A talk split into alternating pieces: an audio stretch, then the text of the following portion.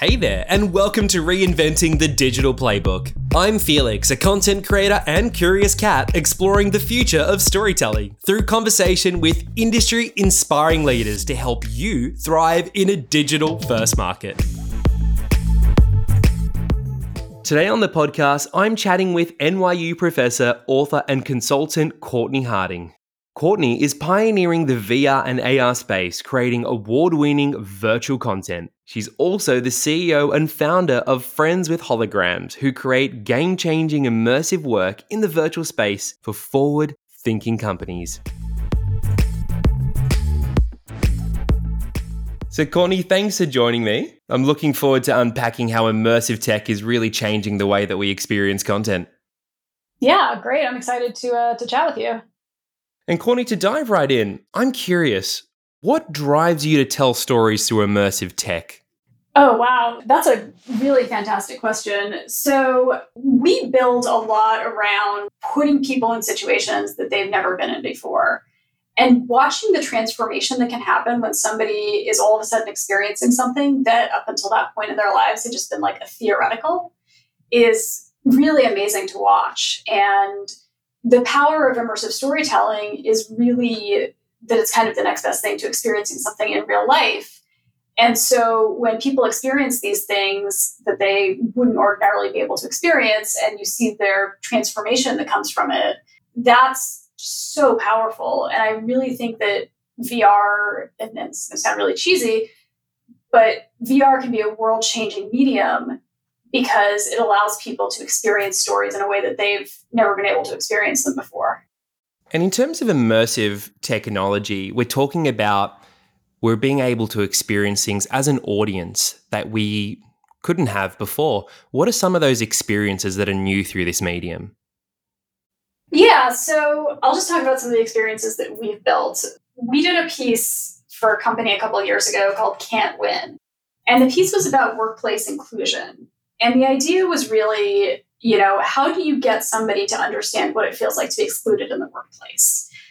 And how do you get them to feel that rather than just sort of think of it conceptually, right? Because we all can say, like, oh, yeah, workplace exclusion, it's terrible. We need inclusive workplaces. Everyone should be valued. But we see in reality, like, that just doesn't happen a lot of the time. So, how do we get people that are sort of decision makers who often come from positions of privilege to really understand that? So we built this experience where you put on the headset, you're in a meeting, and it's a very kind of generic corporate meeting because that's kind of who we were going for in terms of the audience.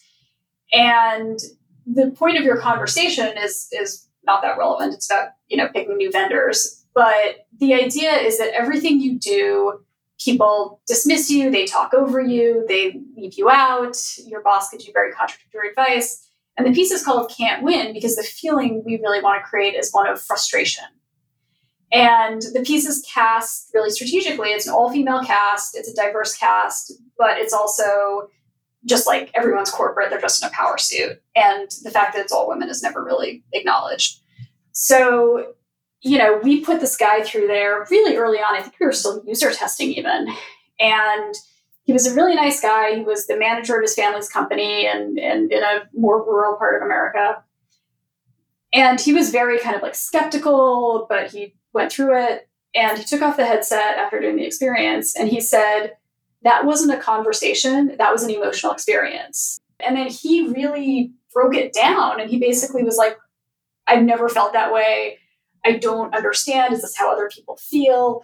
He never sort of explored these concepts of privilege. And this was a, a, guy who was young and smart and had studied and read all the books and gone to all the trainings. And this was the first thing that had really moved the needle for him. You know, people want to debrief it, they want to talk about it, they really get emotionally involved in it. And I think that that is so incredibly powerful. And I really see this as a medium for storytelling. It's not even storytelling anymore, it's story living because this allows you to have the agency to really live inside of a story and to have control over the story. And I want to unpack one term you mentioned, which was story living. And it sounds like we're having these emotional experiences, shifting perspective, feeling empathy. And I'm curious how this media enables us to have these really genuine experiences. With VR, what's so powerful about it is not only is it a story that can touch me deeply? It's a story that I have agency and control over. I can choose how I respond. I can choose how I interact. I can choose how I experience it. And so it kind of takes away this this screen and this remove that we've had with all these other forms of media. Now, somebody pushed back on that and said, well, what does that mean for creators who want to tell a very specific story? Right. And I think there's obviously there's always going to be a market for people with with linear storytelling, with books or movies or TV shows or, you know, whatever medium you choose. That'll never go away. But with VR, it just opens up even more possibilities. And it's really, and this is something I've talked about a bunch, it's like a radical rethink of how we tell stories. It's not just like, okay, I have to take this movie idea and adapt it for VR. That's that's the wrong way to go about it. It's like start from scratch and build from there in terms of okay, how do I tell the story in a format that's like more or less brand new and as revolutionary as the video camera or the printing press or any of those traditions like when we switched from oral storytelling as being the default mode of story passing to you know the printing press that was huge and whoever was telling stories at the time had to tell stories in a radically different way this is kind of the same thing we've gone from one form of storytelling to another and it has to be radically rethought and that's what's so interesting and challenging and fun about working in vr is we're building the plane as we're flying the plane, so to speak. And sometimes that's uh, terrifying and sometimes it's amazing. And at that frontier of technology, I'd like to hear a little bit more about Friends with Holograms. Yeah, absolutely. So, Friends with Holograms is a full service VR and AR agency. We have been around since 2018. We've worked with a bunch of different clients, big Fortune 100s and big consultancies. We've also worked with some startups and some smaller clients. And we primarily what we focus on is really sort of the, and I know this is an overused term, but like the empathy based storytelling. So we work on projects about racial bias, workplace inclusion, mental health, all of those things. And we really focus on how someone's going to feel at the end of the experience. The learning is important, and that's an objective for everything we do but it's really about letting people feel what it's like to be in a certain situation. That's where we really feel the power of this technology can be best used, is not just training people on how to do tasks, although that's a fantastic use case, but training people how to understand other people's situations and then giving them that empathy and that insight. And how do you feel the future of immersive storytelling is just going to change the way that we consume, but also tell stories? I mean, it's we're at such an early stage right now. I think it's going to be fascinating to see where everything unfolds over the next five to ten years. You know, I was thinking about I'm getting a new iPhone soon because my old one's about to die. Because uh, I I tend to you know wait a long time between phones because I'm cheap. Um, and sort of thinking about all right, what are all the things that didn't exist before the app economy opened up? Right, things that we take for granted every day. So could I go get a taxi to go somewhere or call a car service before the app economy? Sure. Did the app economy with Uber and Lyft make that exponentially easier? Absolutely. The same with food delivery, the same with, you know, ordering groceries, the same with, you know, sharing photos or videos. Like all of these new things have happened that I don't think we could have predicted when Steve Jobs introduced the iPhone in 2007.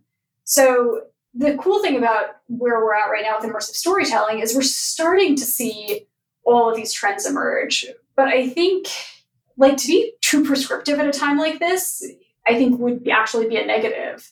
If we focus too much on, like, okay, well, this is the direction it's going to go in, we miss the fact that something could come out of left field and be even more interesting and revolutionary. And, you know, if you ask Jobs in 2007 about the iPhone, okay, is this going to be a way we like order a car service? He probably would have been like, I, I guess, but no. So it's really about allowing this technology to evolve and change and allowing people to experiment and seeing where things go and that's what's so exciting is the openness that a lot of people have and the fact that we are still in kind of a small playing field at this point in terms of you know the number of headsets that are in the market and the number of people using vr that we can be really experimental and as the market grows, I think we're going to sort of see a shakedown of like, okay, this is what's working, this is what doesn't. Um, but as more people come in, we're going to see more interesting experiments and more cool stuff happening. And what about some of these trends that you mentioned? Um, can you talk a bit more about that? Yeah, so I think in VR, there's a couple different markets. You know, if we look at what are the big markets in VR right now, gaming is a huge one. That's something that Facebook and Oculus have put, I'd say, most of their time and attention into, for better or for worse. They're definitely invested in the gaming market. It's definitely a consumer market, it's still a niche market. You know, we can look at fitness in VR, which is something else that people are really excited about. We can look at, you know, socializing in VR. People are really interested in these sort of collaboration platforms these platforms where people work together. Um, there's also a lot of collaboration or platforms where people like socialize together. So there's Altspace VR, which did a virtual version of Burning Man the last two years, which was pretty great. You know, and I really think that again, while it's still niche, you know, more and more people are starting to do it and get excited about it. And what's always interesting to me is talking to people who are not what I would consider technical people. You know, they don't live in these major tech markets in the US or, or in the world. And they're fascinated by VR and they bought a headset at a you know big box store somewhere they bought it on Amazon and they've discovered things that are meaningful for them in VR. And then of course you have the space we're in which is training and education which is another massive space and something that I think is going to be really important when it comes to mass adoption of VR that's it's still a niche market. And, you know, if you really want to get to a mass market, you kind of need someone's kid to come home from school and say, like, oh, hey, I need a VR headset to do my homework with, right? Much like in the 80s, kids would come home and be like, I need a computer to do my homework, right? Or somebody does a lot of VR training at their office and they're like, oh, this thing is cool and it would be fun to have this at home, right? So, like, that's how I think we're going to get to to mass adoption is really heavily investing in those spaces. What are some of the opportunities for storytellers with this new technology coming out? Oh my gosh, so many. So, the advice I always give, because I do have people ask me a lot, well, how do you get into this and what do you do? Um, so, the first thing I say is go get a 360 camera. They're not that expensive. It's, you know, a couple hundred dollars and like just start making stuff because most of what you make is going to be absolutely terrible, but you're going to learn. That's really the only way to do it is just start building things. And you don't have to be a, I'm not a developer. Um, I couldn't write a line of Unity code if you put a gun to my head. Um, I know enough to talk to developers, right? So you don't need to be super technical. You don't need to be a great film editor or cinematographer, although it doesn't hurt. Um, it certainly doesn't hurt to work with those people. But, you know, anyone who can tell a good story can get a 360 camera and just experiment with telling the story that way. And some stories will work really well and other ones won't, and just delete that footage and start over. And Cortney, I have one more question for you. Go for it. If you're talking to this 21st century producer, how can that content creator start to adapt and thrive for a digital first market that's coming? Oh, I mean, that's a huge question. And I feel like we're kind of already there, right? Like, I haven't been inside a movie theater since before COVID. And even then, I wasn't going very much. And I just watch everything on Netflix because it allows me to control my schedule and I can stop and start and experience things as I want to experience them instead of having somebody dictate the experience to me. So I, I kind of think we're all, we're already there. But in terms of VR specifically, you know, it's kind of the advice I, I gave just a second ago. It is, you know, pick up a 360 camera, buy a headset, and watch a bunch of VR like I spend a couple hours a week working slash not working because I'll just put on my headset and I'll just download stuff and I'll play with it. And 90% of what I see is not good and I delete it off my headset. And uh, there's the 10% that I really like and I engage with it. And I always kind of take notes and figure out, okay, what, what worked and what didn't work. Right. And sometimes it's just like technically very good, but the story didn't engage me, which is fine. You know, not, not everything engages everyone but it's really just about learning. And then a lot of the time I'll see something and I'm like, that's amazing. How can I take that concept and use it in my own work, whether it's a storytelling conceit or whether it's like an interaction principle or, or, whatever. If you're interested in this stuff, the best thing you can do is familiarize yourself with it and learn as much as you can and then start building it and find people in your community that are interested in it, whether that's your digital community or your physical community, now that we're all kind of getting back to physical communities. So if you're a storyteller, like start telling stories in VR. If you're a marketing person, like VR companies need marketing.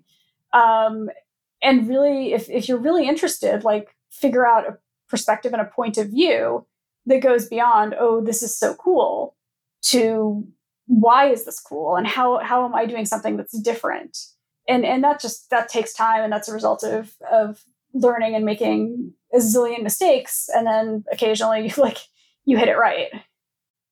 And it's a great way to put it, Cortney. Start telling stories uh, because innovation is central. It's about experimenting, creating, and learning within that process because we're so early into this technology. And as we covered, it's going to disrupt not just the way that we experience and connect with content, but also these conventional terms and processes of storytelling. Um, Cortney, this has been great. Thank you for sharing your deep insight into all these topics. Yeah, thanks for having me. This has been uh, this has been really fun. And Cortney, finally, you've recently just launched a new book. Tell me a little bit about that and how we can get in touch with Friends with Holograms. If you're interested about in learning more about VR and especially VR for sort of transformative social change, I have a book that is out October 26th worldwide. It is called A Practical Guide to Making VR That Changes the World. Friends with Holograms, you can find at friendswithholograms.com always happy to chat with people about this technology, about any ideas that they might have.